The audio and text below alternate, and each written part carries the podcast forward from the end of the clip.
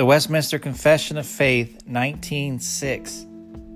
Although true believers be not under the law as a covenant of works, to be thereby justified or condemned,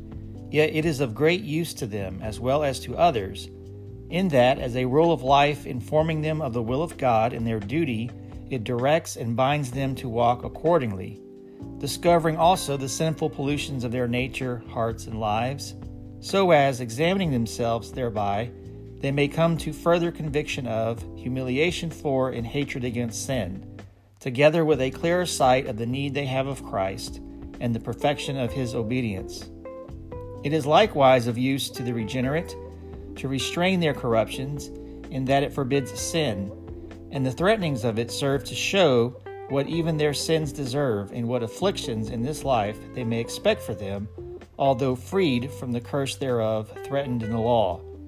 The promises of it, in like manner, show them God's approbation of obedience and what blessings they may expect upon the performance thereof,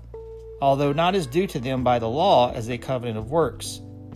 So as a man's doing good and refraining from evil, because the law encourageth to the one and deterreth from the other, is no evidence of his being under the law and not under grace.